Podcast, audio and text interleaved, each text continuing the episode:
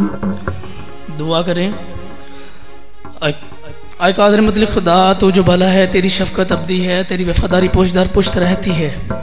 दिल की यथा गहराइयों से तेरे शुक्र करते हैं आज के दिन के लिए, ज़िंदगी के इस मौका के लिए जो तूने हमें बख्शा।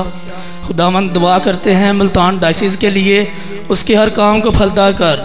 चर्च कन्वेंशन के लिए दुआ करते हैं खुदावंद, जिस तरह तूने गुज़िश्ता दिनों में हमारी मदद और हिफाजत की, इस आज जबकि आखिरी दिन है खुदावंद, आज भी हमारी मदद और रहनुमाई करना खुदावंद, मांगता हूँ तेरे ही नाम से, आमीन।